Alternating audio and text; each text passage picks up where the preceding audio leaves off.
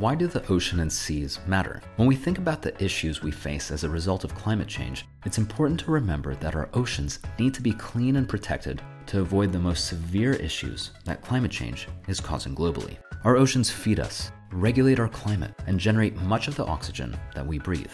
We sometimes overlook the need for a clean and protected ocean when we think about sustainability. But for many people, the ocean is their playground where they go to escape life's challenges and reconnect with nature. On Sustainability Champions, we speak with people who are contributing to a more sustainable future to help protect our environment and the planet. And on today's episode, I interview another amazing champion who's doing just that. Introducing Ben Ridding, the founder of Ulu Dry Bags, a company that specializes in making waterproof backpacks and tow floats. Ben is on a mission to make all of his products from 100% ocean bound plastic bottles. This is how he and the team at Ulu ensure they're making a real difference when it comes to protecting the ocean from plastic. In this episode, Ben states that he doesn't consider himself a sustainability champion, but rather someone who's eco conscious, someone who wants to use common sense to help address the plastic pollution that's affecting our seas. This is an interesting episode with some great insights from Ben. I hope you enjoy this weekend's podcast interview with Ben Ridding from Ulu.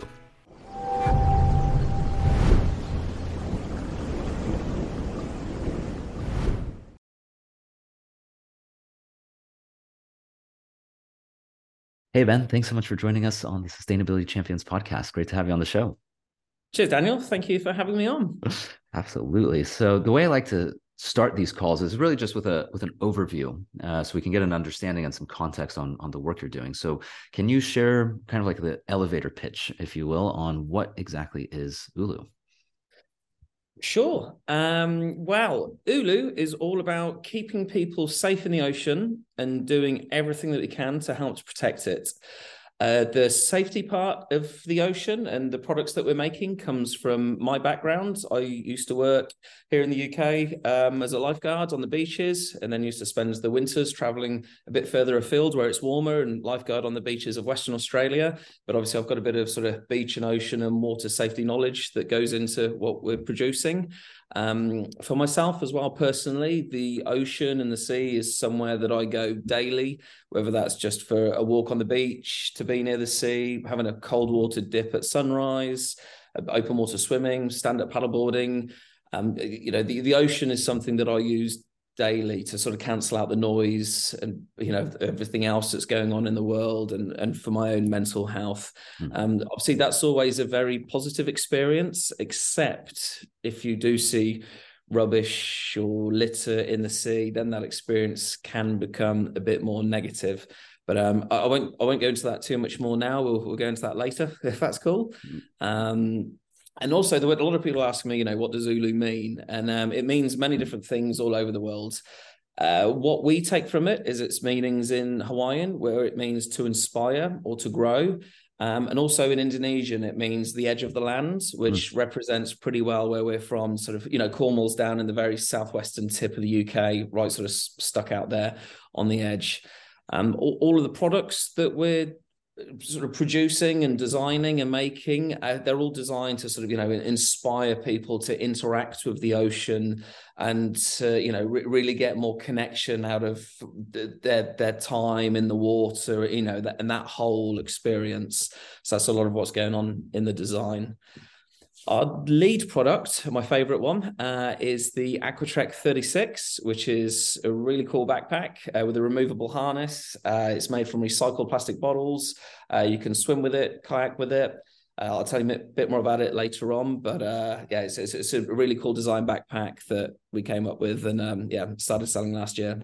Nice. Well, that sounds like a very interesting conversation ahead. And so there you started by saying two things which is that basically to summarize that you like to that ulu the company at least is keeping people safe and protecting the ocean. So um it seems to make sense to kind of split the conversation in, in almost two sections by yeah. let's start with with people because ultimately that's the product and that's that's who's you know yeah. what, what you're selling really. So when you say keeping people safe what does that mean and, and how do you do it um, we started off in open water swimming. So obviously, if you're on your own with no equipment, there's for different people in different skill levels that you're in the ocean. The oceans this you know this alien environment. That there's always a safety element there you know nobody's a, a, a master of the oceans if you like or a, a conqueror of the seas. Um, you, you, always it always helps to have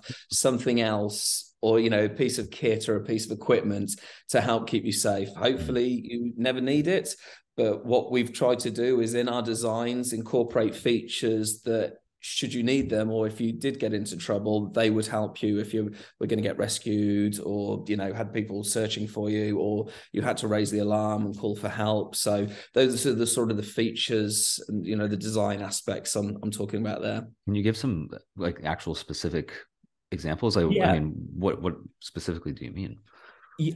Um, okay, so in terms of design features, uh, one of our first products was what's known as a tow float.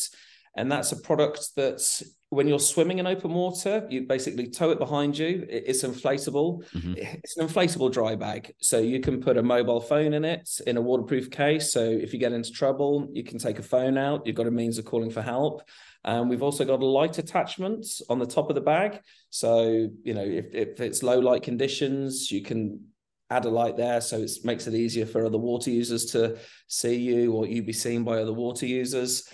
Um, with towing them behind you as well in the sea it means that it's much easier to spot one another. So mm-hmm. it's much easier to you know not swim off in a different direction that you know which i like to do. So it makes it much easier to keep an eye on you know other people that are in the water with you we also use SOLAS, which stands for Safety of Lives at Sea, and we all of our products have SOLAS reflective strips on them, and um, mm-hmm. that came about.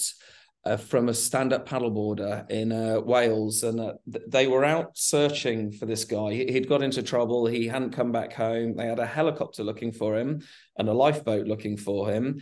It was just getting dusk, you know, going into the, going into nighttime. They couldn't find him. When they stopped to make a new search pattern and work out how they were going to search next, he ended up floating up beside the lifeboat. Now, if he'd have had some SOLAS reflective material on some of his equipment, whether that was, you know, on his shoulder, you know, on his dry bag, on his stand-up paddleboard, the search and rescue light would have picked him up. You know, this stuff under these rescue lights, it literally it lights up like a Christmas tree. Um, had he had some of that on him, he would have been much easier to see and much easier to find. So wow. that's where that sort of design feature comes in there. So the yeah, and thank you for that. So so basically, these the your products are specifically for people who are open water swimming and need or, or go on. You're about to say something. Well, um, is it best if I talk you through the products? Yeah, please, uh, absolutely. So, so um, we got three three main products: the tow float, which is the one I was just sort of discussing with you, mm-hmm. which is for open water swimming.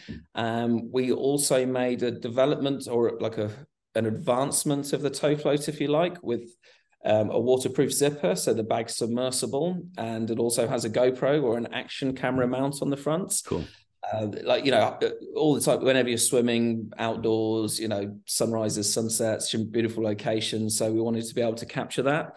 So um, the gopro mount was a really cool addition there. Um, but the obviously that's for open water swimming and the backpack is uh, was designed for open water swimming but has been used probably by 10 or 15% open water swimmers in the last year and has been used by all sorts of other people, always on the water and on the ocean, or sometimes hiking and in the mountains. But you know, the safety features that we built into it means it's been used by all sorts of other people. And of course, they're all waterproof because the whole point is that it's for the water. Yeah, that's it. And the backpack has IPX7 rated waterproof zippers, which means that you can hold it for half an hour, one meter below water without any ingress. So wow. that was one of the things that obviously we wanted was was confidence in the equipment that you know you're out, especially if you're out in the sea and swimming in and it's bouncing choppy, that everything that you've got inside will stay dry. Yeah, I, I, mean, I can imagine, you know, if you're also going for a hike somewhere and it starts raining, great use case as well. You just don't want to have to worry about any of your stuff getting wet.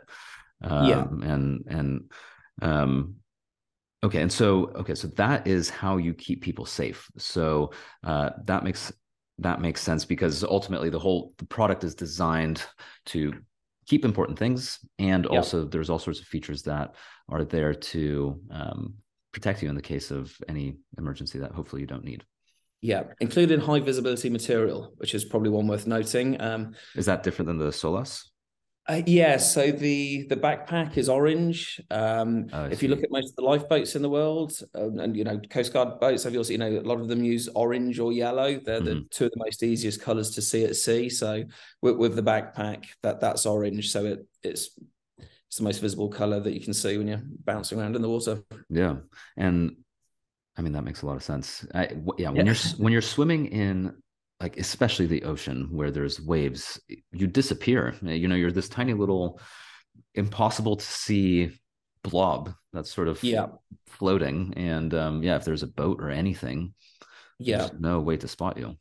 Yeah especially if they've got sun in their eyes. But i mean even if you're swimming with somebody side by side and there's a bit of swell and chop it's amazing how quickly you can lose one another. And you know it doesn't take much wind to create a bit of swell and chop to for them to disappear. Whereas with these tow floats, because they sit on top of the water, you know, even if they're down in a trough, that that's staying on top of the water, so it it keeps you visible.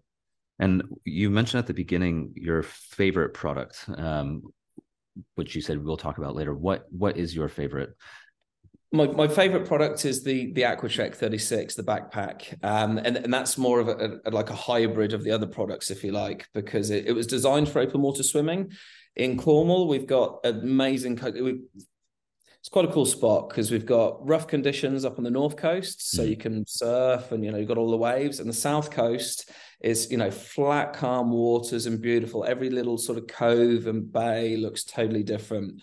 And what I wanted to do with my friends that you know I lifeguarded with, we, as we got into exploring the south coast more, we wanted to swim and but be able to take all of our kit with us. So um, rather than sort of jumping in at one spot and then going for a swim and then having to turn around and come back again it was much more fun and exciting to be able to sort of hike along the coast path do a bit of a recce of where we were going suss out you know areas that might look cool get changed chuck all of our kit inside this backpack take the harness off so it floats and stays above the water tow it behind us, know that everything's going to stay dry, and and then he gets to sort of explore coming back. So you made this product specifically for yourself. This is how the whole thing started. Yeah, it is how it all started because there's nothing else on the market like that that would sort of carry all of your kit like that, that would keep everything waterproof. Um, but it's actually quite cool with how the, the sort of the safety features, if you like, with it being waterproof, the orange visibility, the SOLAS strips on it, you know, being able to attach safety whistles. It's really interesting how many other people have um, have been using it. And I can run you through a few of them if you'd like. Or... Yeah, let's go. Absolutely. Cool. Um, yeah, last year we had it used by some paramedics that were keeping their kit dry. Oh, wow. um, also, some flood response teams in the UK. They were trialing it, so that was really cool. Um, it's been out on a few expeditions recently as well. A year before last, Jeff Allen, an explorer, he was out in Greenland following the footsteps of a guy called Gino Watkins, who um, this was about 1930 took about 14 men to survey the the east coast of greenland and they they didn't come back but he, he was out on a kayak sort of exploring like did the same sailing route and everything else that gino watkins did and he used it as an emergency bailout pack. So what that means is he had it strapped to the back of his kayak and um, if you know, you imagine this is you know out with all the icebergs and everything else, like really cool when you see your product there and see it being used in this environment. Um, but you know, if they had a problem, it was going to keep everything dry, inflatable. They could tow it with them to get to safety. So it was a it was an emergency emergency bailout bag. And uh, we had another guy Jack, um, and he did a he did a tour on kayaks again in the Pacific Northwest. He went from Alaska down to Seattle. Wow. Um, yeah, doing a load of research on about how you know communities in that area living sustainably. But I mean, he had some really cool shots of you know really remote places, and again, he used it as an emergency bailout bag, and uh, and had it hoisted up a few trees uh, to keep food away from bears and stuff. A few pictures he sent us that was uh that was quite cool. that is cool. How big are the, how big is this? This is the Aquatrek 36 that yeah. Yeah, it's, it's 36 liters. Um, okay. and obviously the, the, the, harness is removable, so that can go inside. But the next generation, um, which will be launching around about May time. That, that that features more of a MOLLE system on the outside. So if you want to, you can sort of attach more first aid kit to the outside. So if you need to keep everything dry on the insides, you know, you can still access, you know, mobile phone, first aid kit, other pieces from the outside. Makes sense. And yeah. if we well, yeah. First of all, thanks for for sharing those great stories. It's wonderful. I would imagine that so, feeling. A bit being, excited when I'm talking about it. yeah, well, it's cool. I mean, it's you know, I would imagine it, it feels like that feeling is so such a rush to be able to see your product that you've been working on for for a long time being yeah. actually used in you know intense conditions in the way it was meant to be and and people are actually hopefully enjoying it and and you know making the most of it and, and getting value from it. That must yeah, be really exciting. absolutely. Definitely. if we if we go to the other side now in terms of protecting the ocean because you said at the beginning you know the ocean is a very healing place uh, for you. Um, yeah. emotionally and and mentally and and i can completely relate when you know a day at the beach even if it's just a casual place it's it's relaxing it's it's wonderful um, yeah but yeah if you start to see rubbish or litter in the sea it can be disheartening and it really does ruin the experience so protecting the ocean is a very important part for uh, Ulu and, and for you know for the work that you're doing. So um, I, I guess I have two questions. Number one, uh, and then this is kind of the bigger topic, is why is protecting the ocean so important? And then we'll we'll go to the other question about what you actually do at Ulu to protect the ocean. But what what what you know why is the ocean so important for us to protect? Um, I think the main reason. I mean, for me personally, it's uh, to be totally honest, it's selfish reasons. And you know, like I said, the, the, ocean is an amazing healing place. You know, a place of inspiration. And um, this is where I hope you got one of those bleeper buttons because you know, as, as, soon as you do see some waste or some trash in the water, it, it can change that whole experience. You know, it really does bring up emotions of frustration, anger, disappointment, and really does um, annoy you, so you don't have to use the bleeper.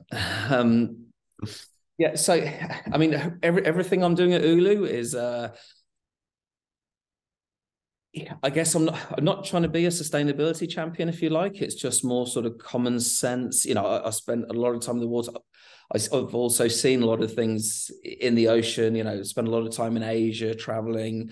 Um, and everything I'm piecing together now is, is has been really good to be able to sort of see a lot of the problems firsthand and then try and help create or be a part of the solution. But it's all just sort of common sense things. I, have got a load of different ways I could discuss with you as well of you know everything that we're doing ourselves or you know ourselves with the product um, I've also got a very close relationship with the factory that I work with. Um, so, you know, I, have been doing a lot there to try and influence them to have more sustainable practices in their manufacturing.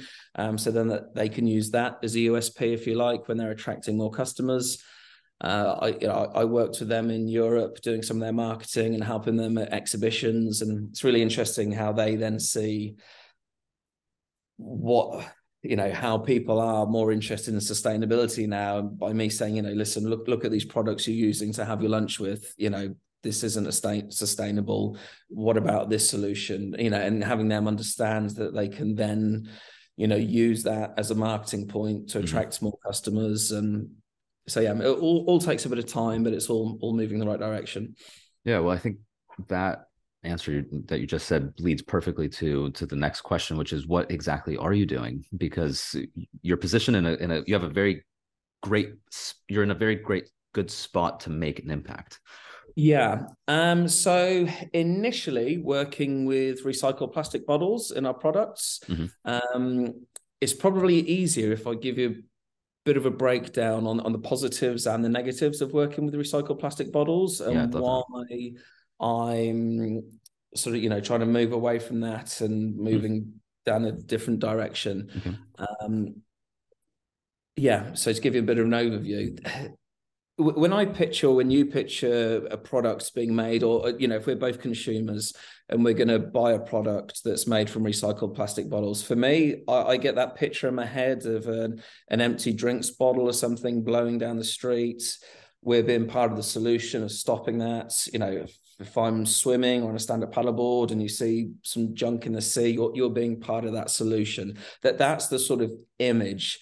Um, and when we see made from recycled plastic bottles on, you know, on a products we're going to purchase, that that's the sort of image that we're that we're conjuring up, if you like, or that I'm conjuring up anyway. Um, plastic bottles is probably easier if I give you the the terminology first of all, because if I start talking about PET and rPET, you'll probably think, Ben, what are you on about? Um, vir- virgin PET or the plastic bottles, if you like, are made from PET material. When that's recycled, it's called rPET.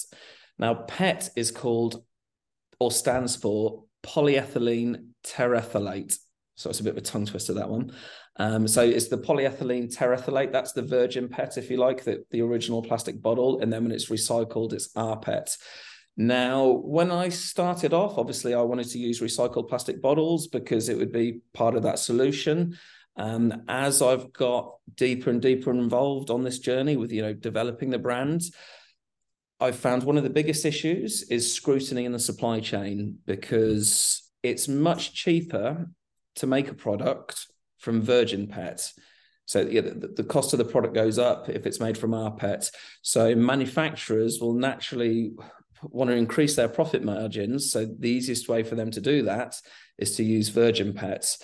Um, you know, made from recycled plastic bottles, sure, 100%. That's what we kind of believe or think, or is it 50%? Is it 10%? Is it 5%? And it's actually quite difficult to get an accurate answer. You know, there are independent companies now that will verify, you know, what what percentage of rPET is in a product, but it's not common practice, and it's, it's sometimes it's a bit easier said than done. Mm. Uh, I've got a very good relationship with the factory I work with. Um, they've got their material supplier, they've got their yarn supplier. When you come in and start trying to disrupt that supply chain, it it you know it, it can be a tricky or it takes a bit of time for for those changes to happen.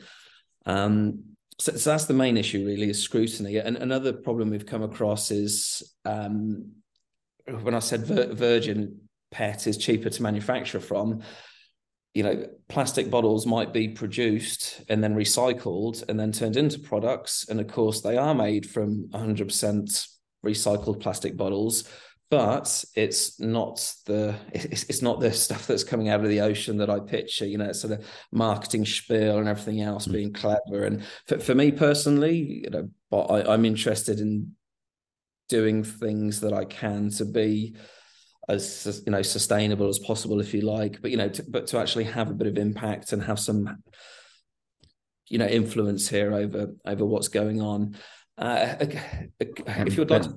just um just on that point with with recycled PET the um that recycled plastic so it's I mean, it is recycled bottles. It's just um, or plastic bottles, but it's what you're saying is it's not going to be the stuff that's being pulled out of the ocean. It's like something that goes into your recycling bin and goes through that supply chain, or yeah. yeah. What I'm saying is it's very hard to identify um, where exactly that the, the rPET has originally come from. And it's very difficult to do tests once a product's been made to mm. then identify and say, right, this is this percentage rPET.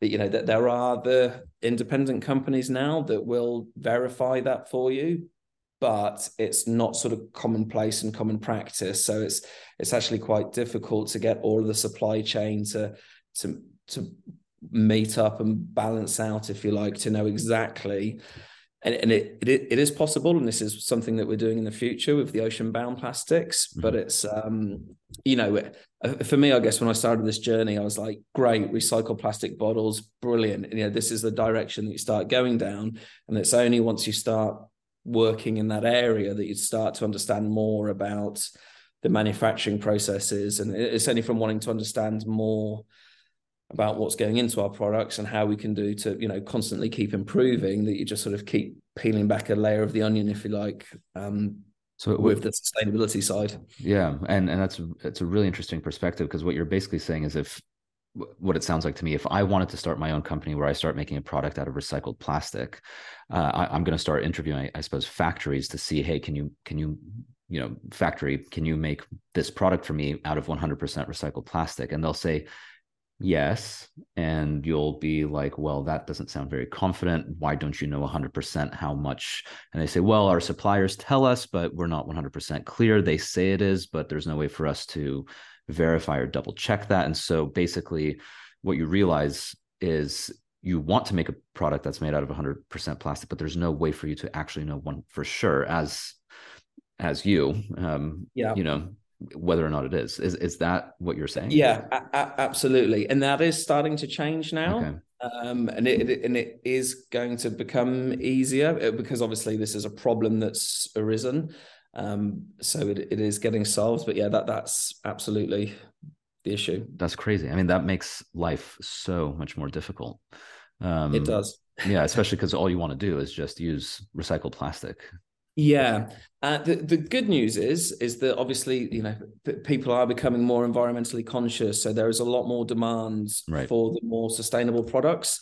Uh, you know that all of the factories are hearing that, so it might take a bit of time, but they are responding. Another interesting fact for you, and this is when I talk about you know the picture of the plastic bottle that's in my head, you know, in the ocean or um, 80% of the world's plastic bottles and, and waste actually comes from Asia. Mm-hmm. Um, it's only 20% rest of the world. Now, the reason that's interesting is because most of the world's factories or most products in the world are manufactured in Asia. So you've got all of the materials there that can then be, you know, ground up and recycled and then turned into products and, and, this gives you more of a sort of a, an idea of, of the issues is um i think was it in 2020 only 4% of asia's plastics were recycled. Wow. and in 2021 that went up to 6% and that was from the singapore uh, national environment agency. Um, so you know it's gone from 4% to 6% but if you compare that to a country like germany uh, they they're around 60 66% so it, it, that just gives you an idea of the sort of the scale of this is where a lot of the plastic bottle pollution is in the world. This is how much is getting recycled at the moment. You know how do we go about getting that number up and solving that problem?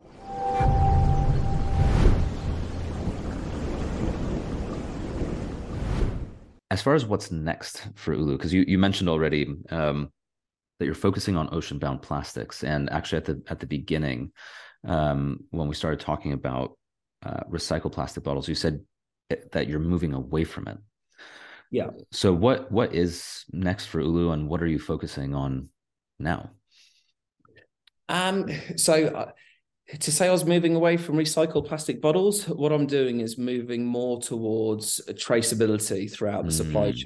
Mm-hmm. Um, so, sure, that is going to be recycled plastic bottles. But what I'm looking at is more of the ocean bound plastics and the plastic bottles that end up in the waterways, you know, or on their way to the ocean in Asia. Uh, so, yeah, it is still plastic bottles. But what I want to be able to do in the future, and, and this will be possible, is be able to collect a bag of rubbish, you know, off the beaches, follow that right the way through to it being cleaned, the materials being broken down, going to the yarn factory, the yarn being produced, the you know the other materials going on it to our backpacks being produced and then getting out to the end consumer. So i'll be working on more batch numbers. So we'll be able to identify that batch of you know verified ocean bound plastic waste is then come into this batch of material into this X products on this run. So we've got a lot more traceability right the way through the supply chain from from start to finish.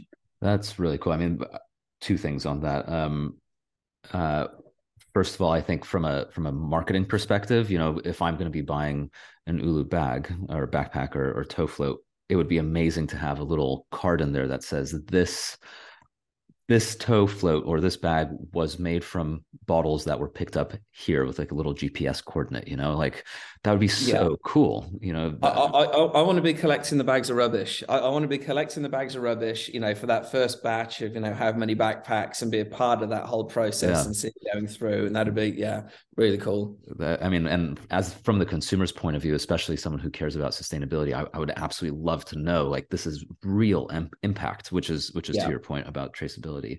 Um, the other thing, and, and this is a question for you, is that I, I recently discovered that uh, a lot of the uh, plastic waste in the ocean is actually um, what are called ghost nets, meaning yeah. you know from fishing vessels they just I don't know a whole lot about it, but from what I've heard, basically a fishing vessel is done with the net, and it's just too much effort, I guess, to bring the net back into the boat or ship, and so they just cut it off. I actually don't really understand how it works, but it sounds crazy. And so you have all of these nets just floating around, and they're still catching things, and turtles and dolphins and everything you can think of just gets caught in these nets that are just discarded. Um, but there are i've seen companies who are taking these nets and doing the same thing as you're talking about with the plastic and collecting the net and then turning it into plastic uh, or into yarn which then you can use it for something else is that something that you're you're looking into as well or, or considering it is yeah i've got some uh, friends also in cornwall who are doing the same thing with the, with the nets that are washing up on the cornish yeah. beaches so they're um collecting all of those and at the moment they're turning them into sunglasses oh, but cool yeah, we've got some plans to you know turn them into safety whistles and you know see what we can do there for to to bring those elements of um, pieces into the kit as well. Yeah, I think it's such an opportunity. What yeah, definitely. Yeah, it's um, it, it's such an opportunity, but it's this is where the excitement for me comes in because it's so much more hands on and you know as I keep talking about traceability, being able to see every step of the process. You know, if you can be there on a rainy day on the beach and seeing the material coming off the beach and know it's going into that batch of products, that that's really cool. You know, you you know that there's no asking somebody, you know, where did this come from, what percentage, and then getting an answer from, you know, it's yeah. um, it's a cool thing to be able to do. Yeah, I think back to your your point about you know consumers are starting to demand for uh, recycled and kind of these sustainable materials.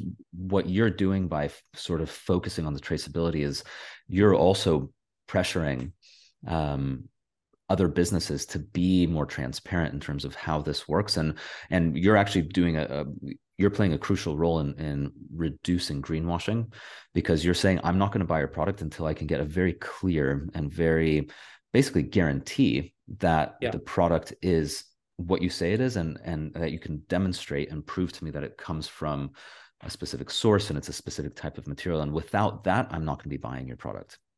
Um, and that's how supply and demand works. And that's what's that's why personally i believe capitalism is the answer to solving um, all the environmental challenges because you as an individual have that option to make those changes Absolutely, and it's now you know when I was talking about you know the the materials being verified, it's not easy, but it is possible because it's possible. It's you know who's going to be winning the business? It's the people that do have the verified materials. So exactly. then the rest of the factories have to to to catch up exactly and, and rise up to that standard yeah. Um, well this is uh, it's really great to hear uh, ben the work that you're doing and, and your passion for the ocean and for keeping people safe while while protecting the environment so um, where if people want to learn more about ulu or, or buy a tow float or, or one of your bags where's the best place for them to go to to find more? Um, sure. We've got our website, which is www.uludrybags.com um, or on Instagram, again, at uludrybags. But um, one thing I am interested in is anybody else who, um, if this resonates with anybody, to um, get in touch with me personally on ben at uludrybags.com. Um, I found m- most of the best um, things on this journey, if you like, of building a brand have happened. You know, we're talking to other people within industries or sustainability and helping each other out. So, yeah, if anybody wants to get in touch, that's my email address and um, drop me a line. Well, that's awesome. And and for anyone who's listening and, and didn't read the the name Ulu is spelled U L U. So three letters, very easy. And uh, yeah, uludrybags.com. And like Ben just said, just to be uh, repetitive, ben at uludrybags.com is how you can reach Ben directly. Well, Ben, thank you again very much for your time and for going through this, uh, your your journey, your story, and and uh, the work that you're doing. It's it's inspiring to hear how you know you saw a, a, a, challenge, a personal challenge in terms of just how you wanted to uh, swim and, and enjoy your time at the beach, and you've turned it into an opportunity to to make an impact both for people and and the planet. So, thanks very much for for talking us through that. Cheers, Daniel. Thanks for your time. Thank you.